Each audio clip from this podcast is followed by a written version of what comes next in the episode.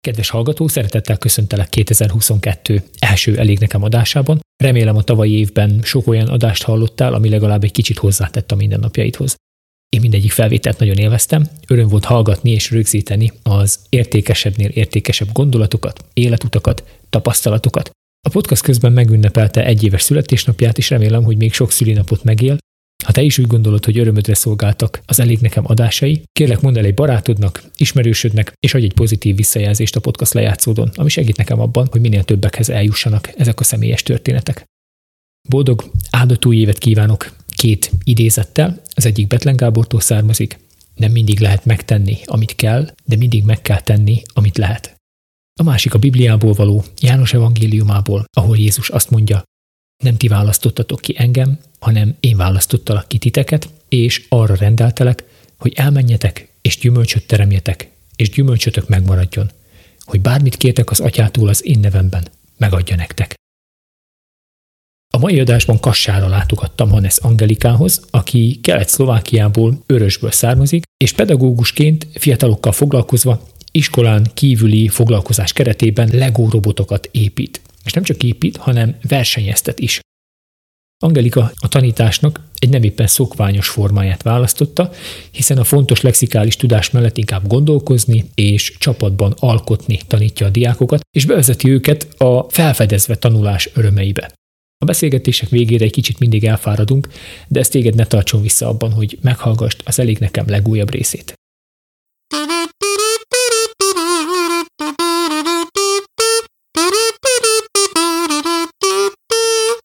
Ez itt az Elég Nekem Podcast. Érdekes történetek, őszinte beszélgetések. Én Kis Miklós vagyok, tarts velem! Kezdjük azzal, amivel eddig minden beszélgetés, kedves Angelika, mit tartasz fontosnak magadról, kérlek, hogy mutatkozz be a hallgatóknak.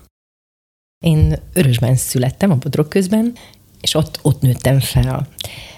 Aztán a gimnáziumba, Kassára kerültem a Magyar Gimnáziumba, és itt Kassán folytattam a tanulmányaimat, villamosmérnökként végeztem, és végül is egy véletlen folytán lettem tanár, úgy akkor úgy terveztem, hogy átmenetileg, és hát azóta is informatika, fizika szakos tanár vagyok, és most buzitán dolgozom. Itt élek a családommal, gyerekeim már felnőttek, és nagyon fontos nekem, hogy van egy, van egy család, férjem, gyerekeim, akik mindig támogattak abban, amit csinálok. Uh-huh. Hallgatóknak elmondjuk, hogy az az itt, az most épp kassa. Azt mondod, hogy egy véletlen folytán lettél tanár. Mi ez a véletlen? Amikor a műszaki egyetemet elvégeztem, akkor műszaki pályán próbáltam elhelyezkedni, mert mindig is érdekeltek ezek a dolgok, de épp férhez mentem, ugye akkor nagyon nehéz volt még állást találni egy friss anyuka jelöltnek, még akkor nem, volt, nem voltak gyerekeim, és meghívtak a Almi Máterbe a régi iskolámba tanítani. És gondoltam, hogy egy-két évig talán jó lesz ez a tanárság, informatika tanár lettem, és akkor indult az informatika végül is. Még régi, akik emlékeznek rá, régi PMD számítógépeken tanítottunk.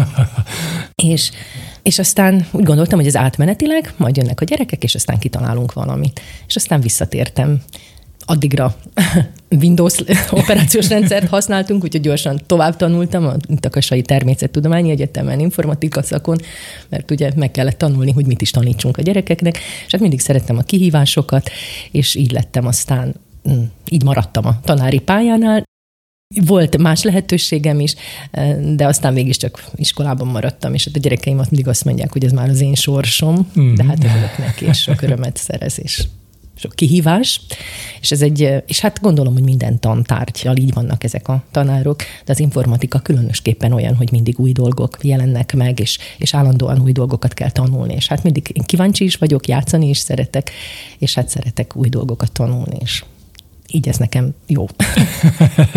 és ezt a kíváncsiságot, ezt az érdeklődést, ezt otthonról hozod, ilyen minta volt előtted, vagy, vagy ez jellemkérdése?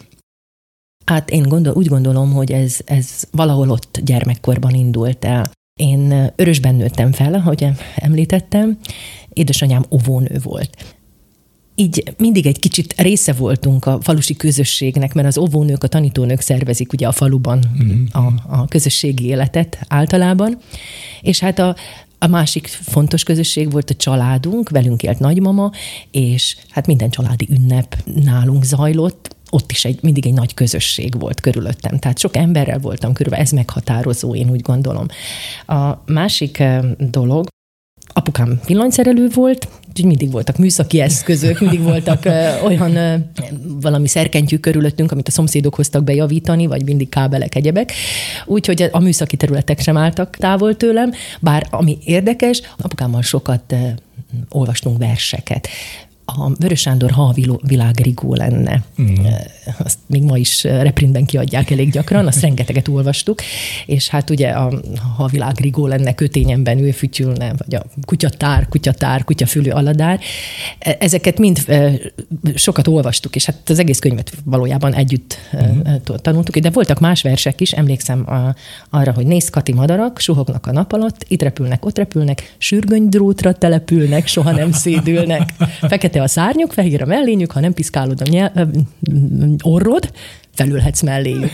Tehát mindig voltak ilyen, ilyen versek, és hát anyunak meg volt egy ilyen ötlete, hogy rajzoljunk, esténként, amikor verseltünk, meg meséltünk, akkor egy nagy csomagoló papírt rakott le a szoba padlójára, és akkor rajzoltunk, és ezeket a verseket mindig lerajzoltuk. És de ezek a, mhm. ezek a nagy a csomagoló papíron egy hónapig is gyűltek a rajzocskák, és akkor úgy, úgy feltérképeztük az összes történetet. Úgyhogy ez a kicsit ilyen kreatív világ, vagy, vagy valamit csináljunk, és beszéljünk róla, ez, ez ott volt gyerekkorban, és azt hiszem ez indított el. És hát a nagyszüleim, ahogy említettem, velünk éltek, nagymamával tanultam főzni az ízeket, és nagyapám, aki hm, halász volt, bár korán meghalt, vele halászni jártam a karcsapartra. Aha, hű, nagyon, nagyon színes a paletta. Ezért mondom, ez meghatározó, hogy a gyereknek mennyi élmény, milyen sokféle dologgal találkozik gyerekkorában, és én azt hiszem, hogy azóta is keresem ezt a sokféleséget. Mikor jött el az a pillanat, amikor ebben a sokféleségben megtaláltad a saját utadat?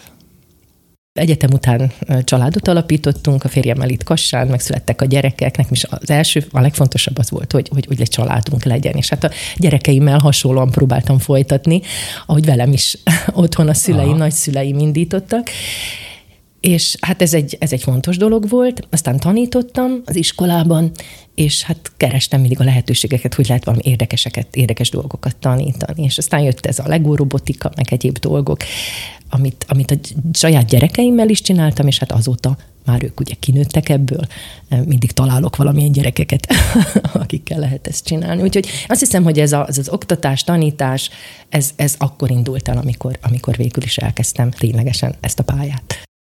Kiskoromban hát az első iskolám az Örösben volt. Akkor még volt Örösben alsó mhm. tagozat, egy négyes osztály, olyan iskolába jártam, ahol két évfolyam összevont osztályban működött, elsősök, másodikosok együtt voltunk, és a tanítónéni ugye úgy tanított óra felében.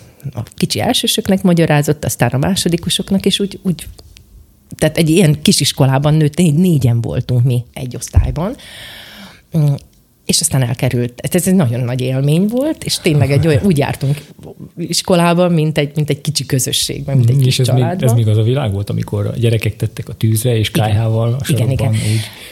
úgy Járt be, a szomszéd néni volt a gondnok, ő járt be az iskolába, ő rakott a tűzre, de aztán mi is persze pótoltuk, és még azok a klasszikus padok voltak, amik úgy össze voltak kapcsolva, Aha. és a székek, tudod, úgy felhajlottak. Na, nekünk ilyen, még ilyen iskolába kezdtem, és hát nagyon jó volt.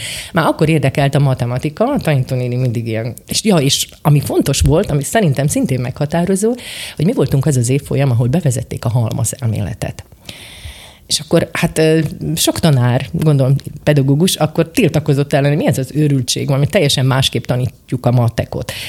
És jöttek új munkafüzetek, én még nagyon szerettem őket, és tanítónénivel együtt tanultak, mert ő is valójában velünk együtt kezd, kezdett, új, volt, új volt számára is, és ezeket nagyon szerettem, és nem is értették, hogy hogy lehet, hogy már hamarabb megcsinálom, vagy, vagy kitalálom, hogy hogy is kell ezzel elindulni, Aha. nagyon sok képi feladat volt benne, és aztán végig ez a, ez a mm, rendszer volt a matematikában, ez folytattuk ugye a felső tagozaton gimnáziumban is, és mindig ilyen kísérleti nyuszik voltunk, akikkel nagyon sok ilyen országos teszteket is meg miket csináltak, és én nagyon szerettem. Tehát ez úgy nyilvánvaló volt, hogy apuval is sokat számoltunk, de, de úgy, úgy szerettem, és aztán a Géresi iskolában Gönci tanító bácsi mm. jött, hogy mm. hát, hogy nem szoktuk, de itt vannak ilyen matekolimpiász feladatok, meg ilyesmi próbált, meg csináljuk meg, és ő segített, és ő indított el ezen a pályán, úgyhogy mindig a matematika az érdekelt, az nagyon megfogott, és így kerültem aztán Kassára a gimnáziumba, a magyar gimnáziumba, ahol akkor volt matek fizika tagozatos osztály, oda nyertem felvételt, és akkor ott egy jó kis közösségben tovább csináltuk ezt. Úgyhogy ez a természettudományi ág valójában ott kezdődött valamikor az örösi kis egynégyes iskolában. Nagyon szép kis út, illetve hát az útnak a kezdete, mert most is tartasz valahol. A te neved manapság leggyakrabban a robotikával, illetve ezen a területen elért eredményekkel, sikerekkel, illetve a Talentum tehetséggondozóval kapcsolható össze.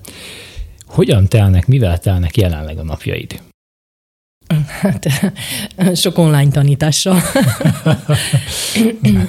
Most buzitán tanítok, most már nyolcadik éve az általános iskolában. Nagyon jó gyerekeket, ott is vannak olyan érdeklődő, kíváncsi és, és nagyon jó ügyes gyerekek. És informatikát, illetve fizikát. A informatika szakkör az szintén, tehát látogatott, megjönnek a gyerekek, de én most már a robotikát, azt tanítom a tanórákon is, az informatika órájában. Valójában minden gyerek egy kicsit valahol találkozik a LEGO robotokkal. A legutóbbi eszközök azok már tényleg az alsó tagozatra kifejlesztett módszertani anyagokkal támogatott LEGO készletek, és fantasztikus jó dolgokat lehet velük csinálni. Úgyhogy a gyerekekkel ezt is csinálom.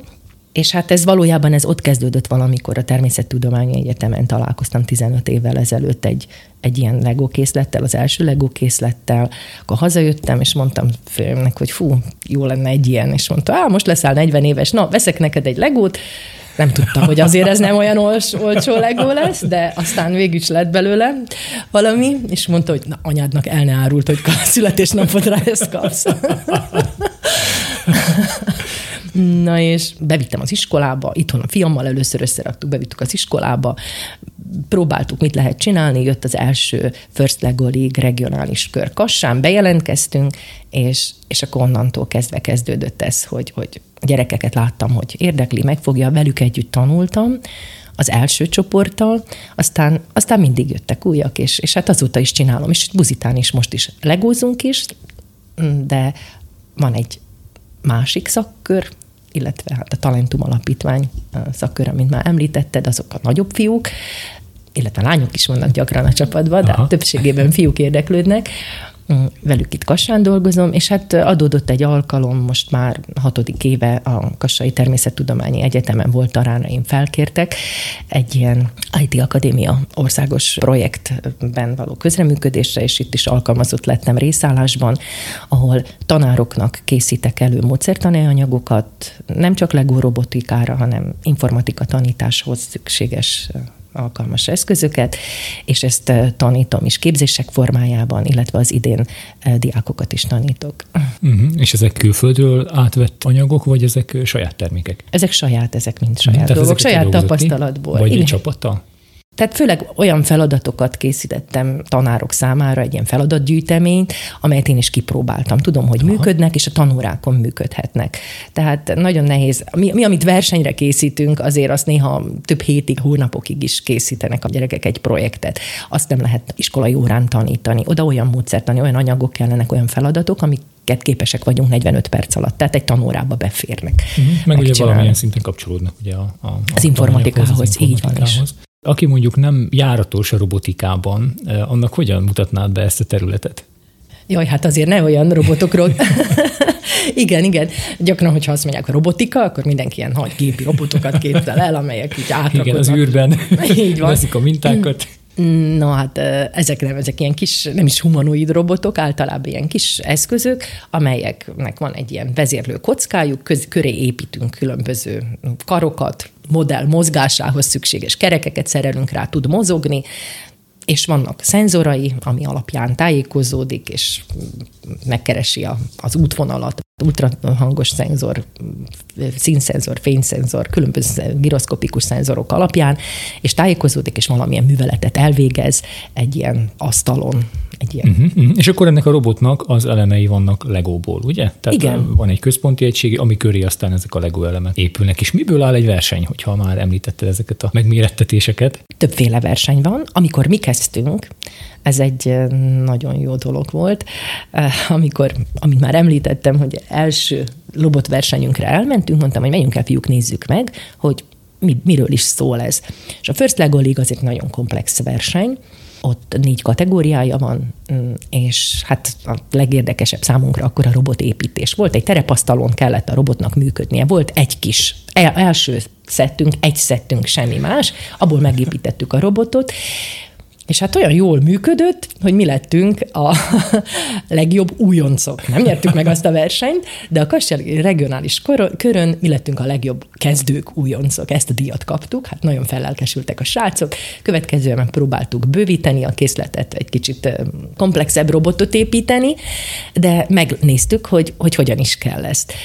És ennek a versenynek van egy másik kategóriája, ami különösen, különösen kreatív, én úgy érzem, hogy egyik nagyon fontos kategóriája a, a research project, tehát a kutatómunka, ahol minden évben egy társadalmi problémára keresnek megoldásokat, és a gyerekeknek az adott társad, például vízgazdálkodás, oktatás, tehát volt az időseknek segítség, tehát voltak ilyen témák, egy általános téma, és nekik kell megkeresni a konkrét környezetükben a, a problémát, amelyre megoldást javasolnak, és esetleg ezt realizálni, tehát elkészíteni, és hát építettünk már gyógyszeradagolót időseknek, ami automatizáltan legóval modelleztük, de valójában kivitelezhető, és hát volt egy vívás oktatást támogató intelligens vívópárna, amely kiértékeli a vívónak a reakció idejét és pontosságát, az, az, azzal nagyon szép eredményt értünk el Amerikában, nagyon díjazták.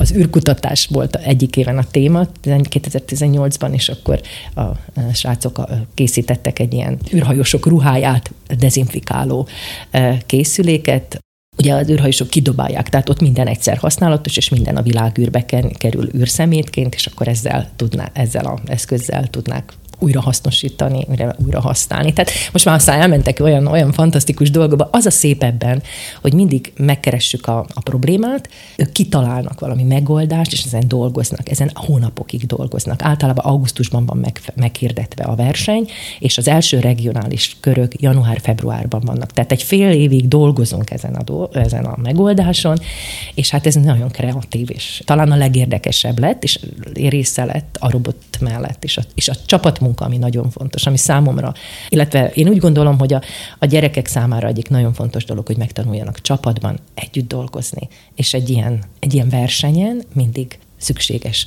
a, a, a nagyon, nagyon jó csapatmunka az már nem a mi dolgunk lenne, az már egy kivitelező, egy, egy, egy cég tudná ezt pártfogásába venni. Igen, az intelligens vívópárnát egy kassai cég most már továbbfejlesztette.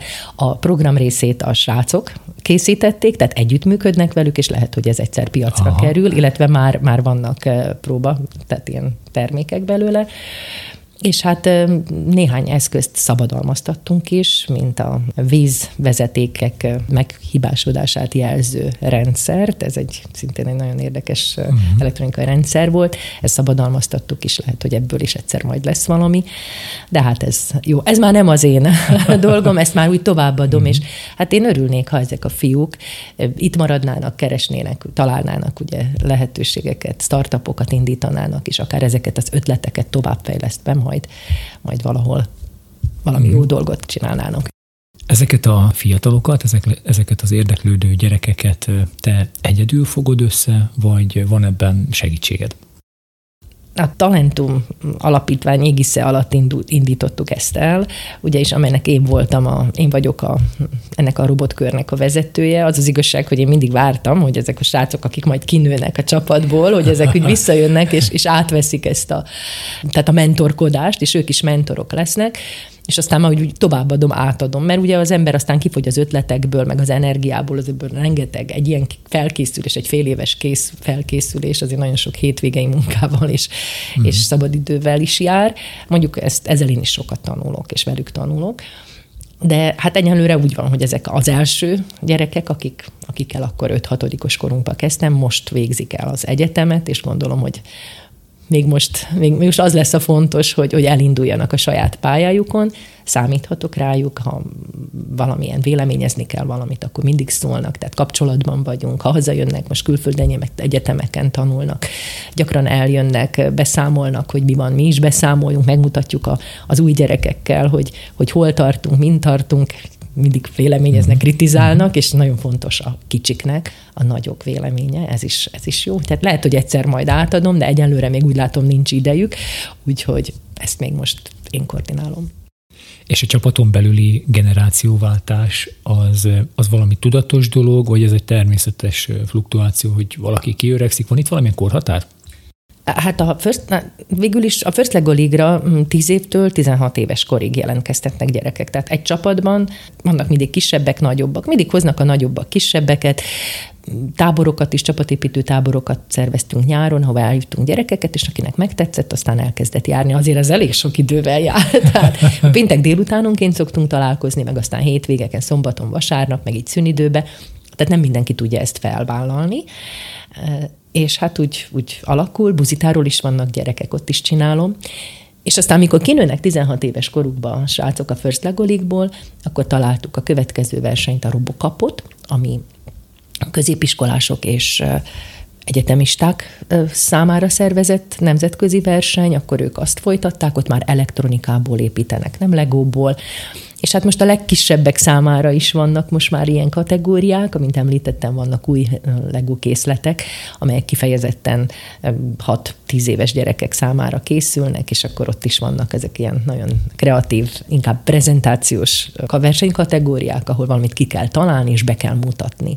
És hát ez is nagyon fontos, hogy megtanuljanak prezentálni, elmondani azt, amit tudják, uh-huh. tud, amit, amit megcsináltak, és bemutatni megfelelőképpen. Én azt hiszem, ezek is nagyon fontos készségfejlesztés fejlesztés, amire, amire talán az iskolai órákon keretén belül nem adódik annyi lehetőség. És ezt tudatosan fel lehet építeni egy öt perces prezentációt úgy, hogy abban minden benne legyen. És ezek a gyerekek most mondják, akik már egyetemeken végeznek, hogy ez nagyon sokat segített nekik abban, hogy a, a time management, tehát az időhatárokat be tudjuk tartani, hogy, hogy ott megtanultuk, hogy mindig legyen egy fázis, ahol bemutatjuk, elemezzük, és, és mi, a, mi lenne ennek a folytatás, azt is, tehát mindig tudjunk valamit javasolni, és ezt mind besűríteni általában egy, egy öt perces prezentációba, ez nem is olyan egyszerű.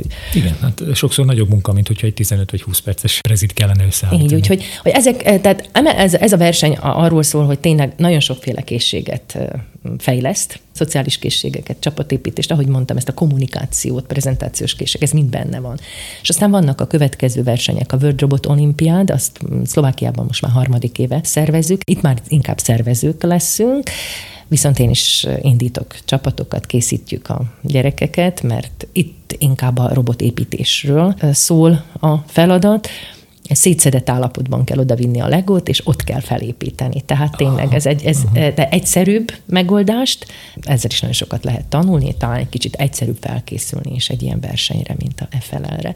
És hát van sokféle más robotikai verseny, ugye mindenben nem lehet belekapni, ki kell választani egy olyan versenyt, ami, ami, ami a gyerekeknek, vagy olyan feladatot, kihívást, ami a gyerekeknek megfelel és hát tudnunk kell, hogy mennyi időt tudunk majd rászánni, hogy legyen sikerélményük, meg tudják azt csinálni. És a mentor feladata nem az, hogy megoldja a gyerekek helyett a feladatot, hanem, hanem megfele- a megfelelő kihívást a megfelelő csoportnak megtalálni, és aztán eszközöket, környezetet biztosítani, hogy ők tudjanak dolgozni. Tehát inkább a, a, a, a környezet biztosítása és és az hogy, az, hogy tudjanak nyugodtan dolgozni, és ha szükség van valami alkatrészre, akkor beszerezni, esetleg, ha szükség van konzultációra valakivel, akkor, akkor megkeresni azokat a embereket, akivel konzultálni tudunk egy ilyen kutatómunka fejlesztésénél például.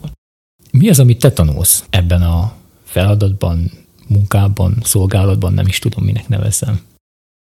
Én mindig szerettem játszani, és mindig kíváncsi voltam.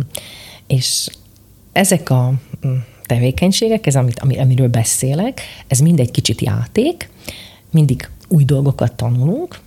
valamit keresünk, valamit együtt, együtt tanulok a gyerekekkel, és, és, és ezek mind olyan feladatok, úgy, úgy hívják ezeket, hogy nyílt végű feladatok. Nem egy megoldás létezik, sok megoldás létezik, és ez benne a szép, hogy megkeressük mindig a, azt, ami talán a legjobb, vagy amit meg tudunk csinálni, és hát én, én, én is élvezem valójában, együtt tanulok velük, úgyhogy le, ezt szeretni kell, és hát ez egy kicsit ilyen szerelem. hát másképp ez nem is működhetne, hiszen rengeteg időt igényel, főleg, hogyha ennyi csapattal foglalkozol, meg ennyi területen, iskolában, egyetemen, talentumban. Mindannak, amit csinálsz, vagy amit egy ember végez, annak mindig van egy, egy messzebb mutató vetülete, egy társadalmi vetülete, Ugye itt vagy Kassán pedagógusként, magyar emberként. Hogy látod itt Kassán jelenleg a magyarság helyzetét? A kassai magyarság helyzetéről kész kérdezel, itt élek már 40 éve. Látom, itt élek a közösségben, ahol sok kis csoport van, kassai civil szervezetek működnek, vannak oktatási intézményeink, tehát van egy infrastruktúránk, de érezhetően fogyunk. Nem tudni, mit hoz majd a hivatalos népszámlálási eredmény, de érezzük, hogy fogyunk. Na most ennek oka talán az, hogy a fiatalok külföldre mennek, Magyarországra, vagy még tovább, idősek is ugye el, eltávoznak, elmennek, de van itt egy egy pozitívum is, tehát kassára mindig jönnek diákok, új diákok, sok egyetemünk van, a magyar régiókból ide felkerülnek magyar diákok, és hát fontos lenne számukra olyan lehetőségeket biztosítani, ahol találkozhatnak, és együtt gondolkodhatnak. Ugyanúgy sokan költöznek kassára a munkalehetőségek miatt is. Tehát sok itt a magyar, Kiderül majd most, hogy mennyi. A legutóbbi tíz évvel ezelőtti népszámlálási adatok szerint 6 és fél ezer magyar volt itt, ami 2,6 százalék. Hát reméljük, hogy ez most nem, nem, nem fogy majd egy kicsit más lesz, gondolom, mivel más mm, statisztikák is majd igen, előtérbe igen, kerülnek, ugye, tehát kik azok, akik a második nyelvüket választják. Én azt hiszem, hogy van itt nagy, nagyon sok olyan magyar, aki vegyes házasságokban ugye neveli a gyerekét, és hát keresik a lehetőségeket, ahol a gyerekeket magyarul is megtanítják. Az lenne a fontos, hogy az itt, itt élők érezzék, hogy magyarnak lenni jó, és érték. Tehát magyarul tudni fontos és hasznos számukra is. És hát ezért csinálunk, próbálunk szervezni olyan csoportokat, társaságokat kialakítottunk, akik rendszeresen összejárnak, akik tudják, hogy számíthatnak egymásra, és segíthetik egymást. Most az utóbbi projektem, ahogy mondhatom, az elmúlt évben lettem a Csemadok, Kasai Csemadok városi választmányának elnöke, és szeretnénk itt folytatni azt, amit a Csemadok eddig is csinál, tehát csoportokat támogatni abban, hogy, hogy együttműködjenek.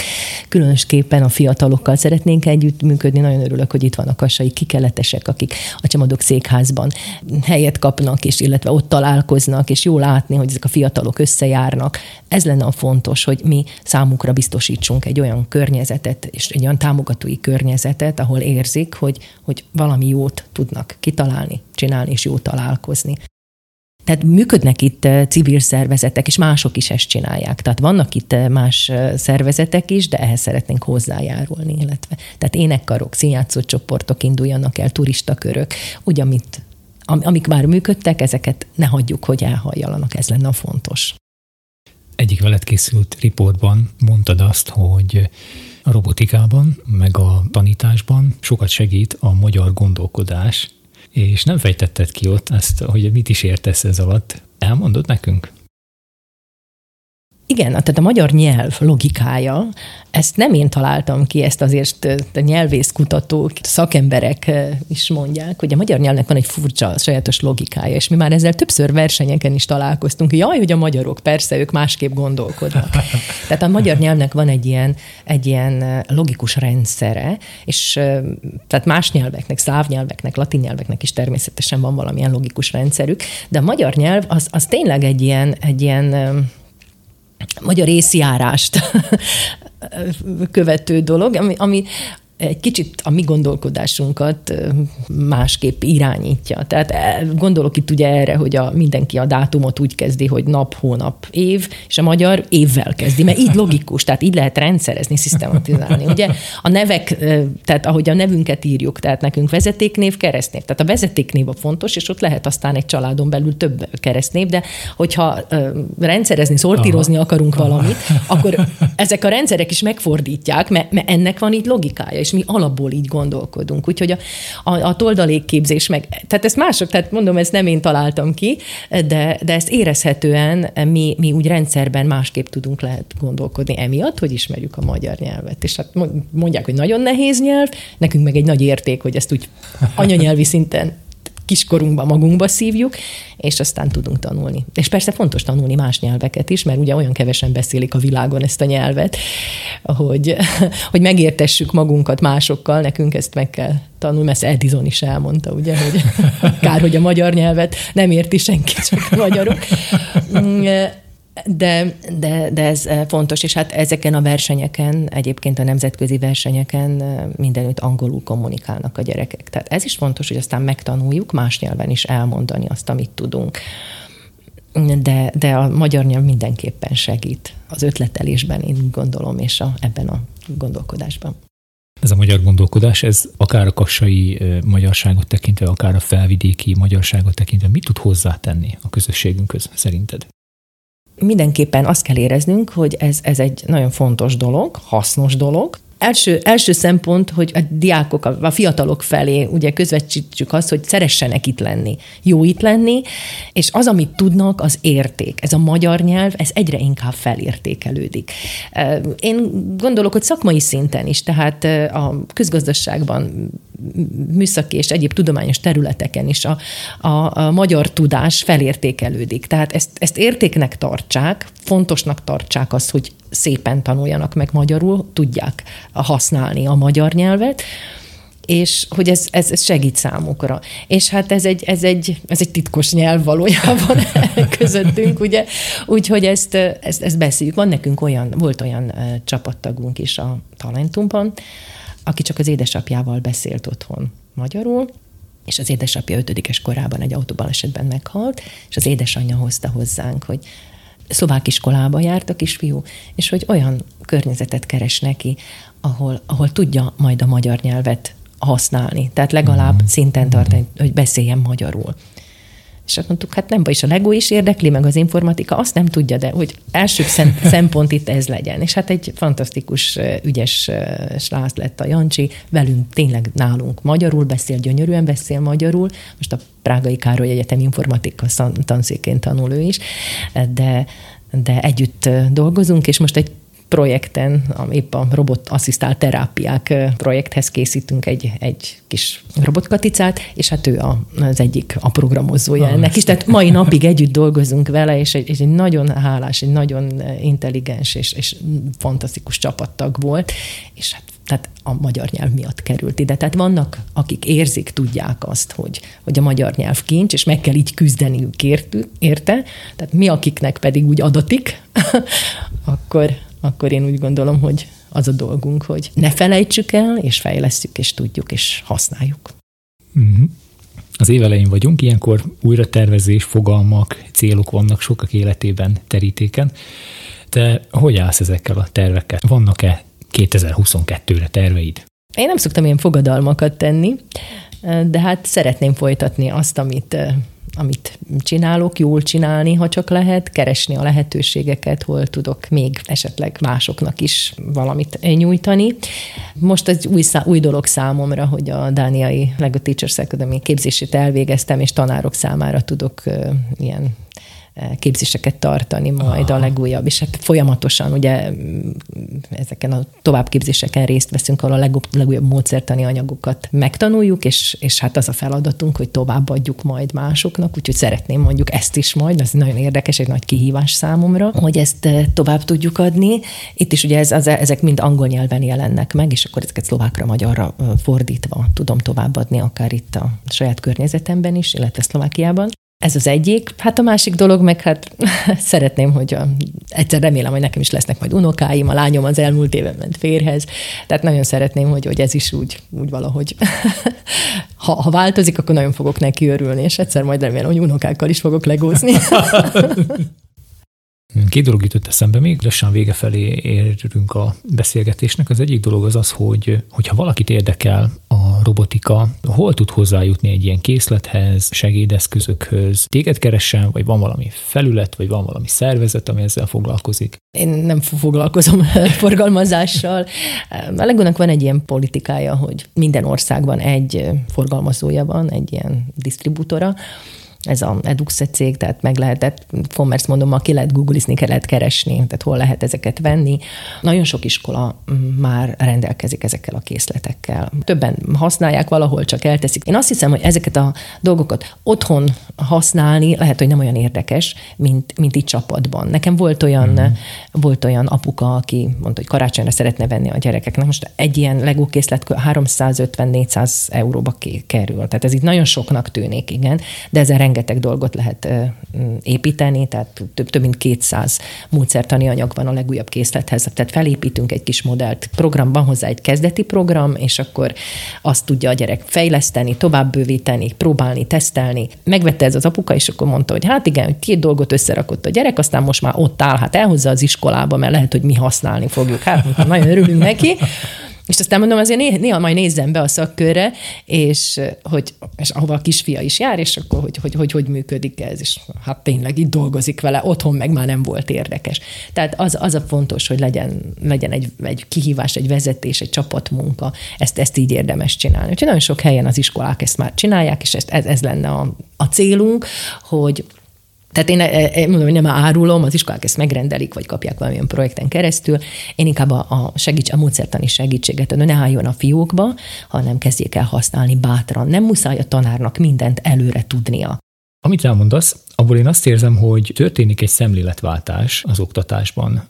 Az oktatás nagy részt arról szólt, hogy adjunk át valami információ mennyiséget, a gyermek pedig ezt reprodukálja, és aki ezt az adott mérce szerint meg tudja oldani, az megkapja jó jegyet, az a jó diák. Amit te csinálsz, és amit, amit én abból érzékelek, amit elmondasz, az az, hogy a gyerekek kapnak egy feladatot, és a közös munka, benne egy csomó készség, ami fejlődik, valami megszületik, hogy az nem is biztos, hogy egy dolog születhet meg, hanem lehet, hogy ahány csapat leül, és elkezd gondolkozni, lehet, hogy több minden lehet. Ez milyen mértékben van jelen most az iskolarendszerünkben?